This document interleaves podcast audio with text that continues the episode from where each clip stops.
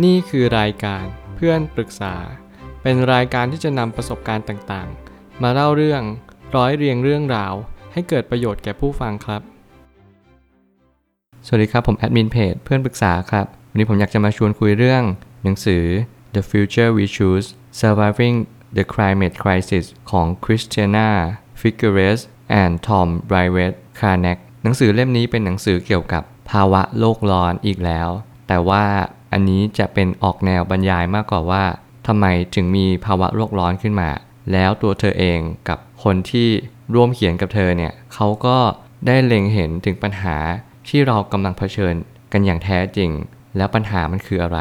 หลายคนอาจจะสงสัยว่า วันนี้มันจะส่งผลถึงอนาคตจริง ๆ เหรอ ไม่ต้องพูดถึงภาวะโลกร้อนก็ได้ แต่ถ้าพูดถึงการกระทำในทุกๆวันเนี่ย การที่เราปล่อยคาร์บอนไดออกไซด์ตลอดเวลา หรือว่าการที่เรา ใช้สิ่งต่างๆ ทรัพยากรธรรมชาติ หรือแม้กระทั่งใช้สิ่งต่างๆ ที่มันไม่เกี่ยวกับภาวะโลกร้อน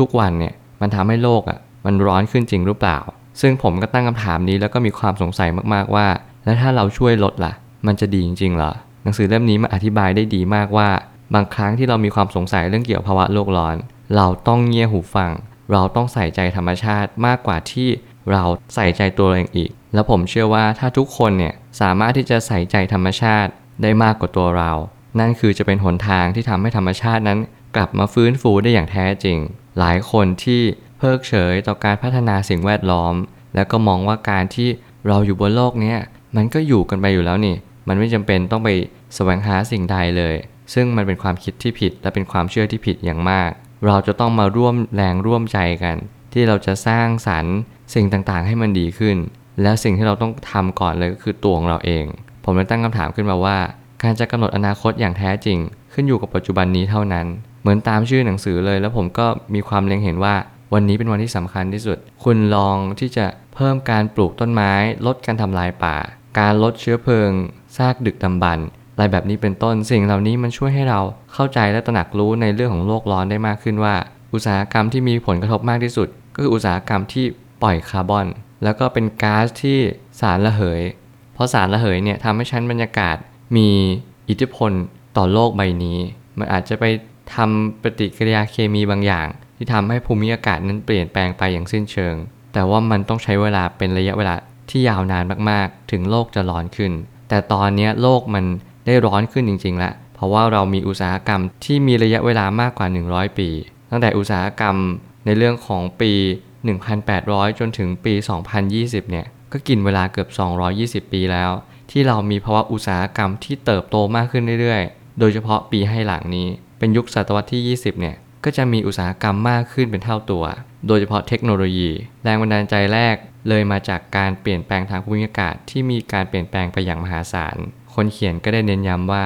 การจะมีการเปลี่ยนแปลงทางภูมิอากาศเนี่ย มันจะต้องเริ่มต้นจาก การทำลายชั้นบรรยากาศไปเรื่อยๆในทุกๆ วัน แต่สิ่งที่สำคัญที่สุดเรารู้หรือเปล่าว่า เราทุกคนสามารถร่วมด้วยช่วยกันได้ตลอดเวลา ไม่ใช่ว่าคนใดคนหนึ่งต้องทำผมก็ได้เน้นย้ำแบบนี้ในทุกๆ เรื่อง และก็ทุกๆ หนังสือ ผมเห็นการเน้นย้ำของผู้เขียนด้วยเช่นกันว่า ผู้เขียนได้เล็งเห็น และอยากให้ทุกคนร่วมมือกัน มันไม่ใช่คนใดคนหนึ่งจริง ๆ การมองโลกในแง่ดีเกี่ยวกับอนาคต จะต้องเริ่มจากการปรับตัว และการเปลี่ยนแปลงเท่านั้น เมื่อคุณมีความคิดในแง่ดี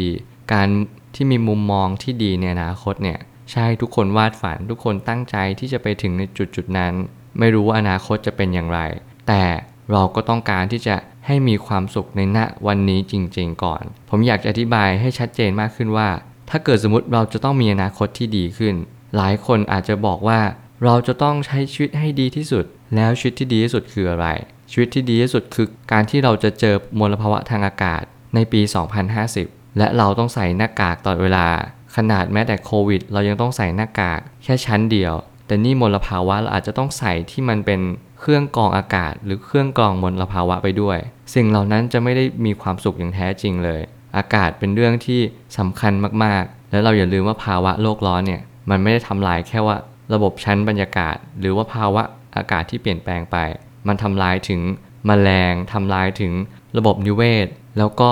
รวมถึงน้ำท่วมโลกด้วย หลายครั้งที่เราอาจจะเพิกเฉยเกี่ยวกับภาวะที่เปลี่ยนแปลงไป แต่เราอย่าลืมว่าสิ่งที่เปลี่ยนไปมากที่สุดก็คือชีวิตของเราเอง มันกระทบไปเป็นวงจร วัฏจักร กระทบสัตว์เล็ก ๆ น้อยๆก่อน แล้วก็มากระทบถึงตัวเราในอนาคต นี่คือการที่เราต้องเล็งเห็นแบบนี้ เราถึงจะตระหนักรู้แล้วก็ตกผลึกได้ การลงนามสัญญาลดโลกร้อน Paris Agreement ทำให้มีการเปลี่ยนแปลงไปอย่างสิ้นเชิง เราก็ต้องขอบคุณข้อตกลงสนธิสัญญาของปารีสในปี 2015 ซึ่งผ่านมาแล้ว 5 ปี แล้วการเปลี่ยนแปลงนี้ก็ดีขึ้นแล้วก็ประสบความสำเร็จ แต่เราจะต้องเร่งให้เร็วกว่านี้ แน่นอนว่าถึงแม้สนธิสัญญาของต่างประเทศเขาจะดำเนินไป แต่ไม่ใช่ว่าอุตสาหกรรมจะลดลง แล้วเราจะไม่ร่วมด้วยช่วยกัน ผมเชื่อว่านักเขียนเนี่ยได้เล็งเห็นประโยชน์ที่สำคัญ กว่าสนธิสัญญาว่าถ้าเราไม่ยอมช่วยกันจริง แล้วสัญญานี้มันจะสำลิดผลได้ยังไง เมื่อไหร่ก็ตามที่เรามองโลกเป็นโลก เรามองว่าเป็นเรื่องไกลตัว วันนี้เรามีอากาศบริสุทธิ์ที่ได้หายใจ วันนี้เรามีแค่ PM 2.5 อาจจะไม่ได้มากมาย แต่ในอนาคตถ้าเกิดสมมติมันเป็น PM 0.1 มันมีอัตราอนุภาคที่เล็กมากๆเลย มันสามารถทำลายปอดเราได้อย่างรวดเร็วมากๆ สมมุติเราอาจจะหายใจไปสักเดือนหนึ่งแล้วเราก็ตายลงไป กลายเป็นว่าสุดท้ายแล้ว สิ่งที่เรากำลังทำอยู่ทุกวันนี้ มันไม่ได้มีประโยชน์อะไรเลย เพราะเรามัวแต่รออนาคต เรามัวแต่รอสนธิสัญญาต่างๆ สุดท้ายนี้เป็นหนังสือที่คล้ายๆ วิธีการในการลดโลกร้อน และลดภาวะการเปลี่ยนแปลงทางภูมิอากาศ ผมอยากทุกคนที่ไม่เคยได้เรียนรู้อะไรเลย เกี่ยวกับภาวะการเปลี่ยนแปลงทางภูมิอากาศ แล้วก็มลภาวะที่มันกำลังจะเกิดขึ้น หนังสือเล่มนี้จะสามารถที่จะมาตอบโจทย์ ในคำถามที่คุณไม่รู้ได้มากมายมาก แล้วคุณจะตระหนักรู้ได้มากขึ้นอีกว่า เราควรทำอย่างไร สิ่งที่ผมอยากจะแนะนำที่สุดเลยก็คือ ตอนนี้เราสามารถทำอะไรได้บ้าง ก็คือคุณต้องลดทรัพยากรในการใช้ในแต่ละวันลง อย่างเช่น การซื้อของซื้อเสื้อผ้า การเริ่มที่จะปลูกต้นไม้ การที่จะลดการตัดไม้ทำลายป่า รวมถึงว่าภาวะไฟป่าเนี่ยมันกำลังเพิ่มมากขึ้น และแน่นอนตัวนี้มันคือสัญญาณที่ดีมาก ที่จะทำให้เราเห็นว่าภาวะโลกร้อนเนี่ยมันใกล้มาถึงตัวเราแล้ว แล้วการที่เราจะลดได้ก็คือ เราควรที่จะดับเครื่องยนต์ หรือแม้กระทั่งการที่เราใช้รถไฟฟ้า หรือแม้กระทั่งรถยนต์ที่มันไม่ต้องเปลืองน้ำมันมาก ในอนาคตก็จะมีแบรนด์หลายแบรนด์ที่จะมาทำแข่งตลาดในเรื่องของรถยนต์ไฟฟ้า ซึ่งก็มีอยู่แบรนด์หนึ่งที่ทำได้ดีเยี่ยม และผมก็เชื่อว่าโลกเราจะต้องดีขึ้นได้อย่างแน่นอน ถ้าหากเราใส่ใจมากกว่านี้ แล้วผมก็อยากให้ทุกคนเนี่ยใส่ใจกับภาวะโลกร้อน เพราะผมเชื่อว่าเด็กรุ่นใหม่ คนรุ่นใหม่เนี่ยเขาก็จะตระหนักรู้ในเรื่องแบบนี้มากยิ่งขึ้น เพราะว่ามันเป็นภัยที่ใกล้ตัวเขามาก เขาก็ต้องอยากมีชีวิตที่ดีขึ้น ในอีก 10 หรือ 20 ปีข้างหน้า ผมเชื่อว่าทุกปัญหาย่อมมีทางออกเสมอ ขอบคุณครับ รวมถึงคุณสามารถแชร์ประสบการณ์ ผ่านทาง Facebook Twitter และ YouTube และอย่าลืมติด Hashtag เพื่อนปรึกษาหรือ f r ร e n d Talk ด้วยนะครับ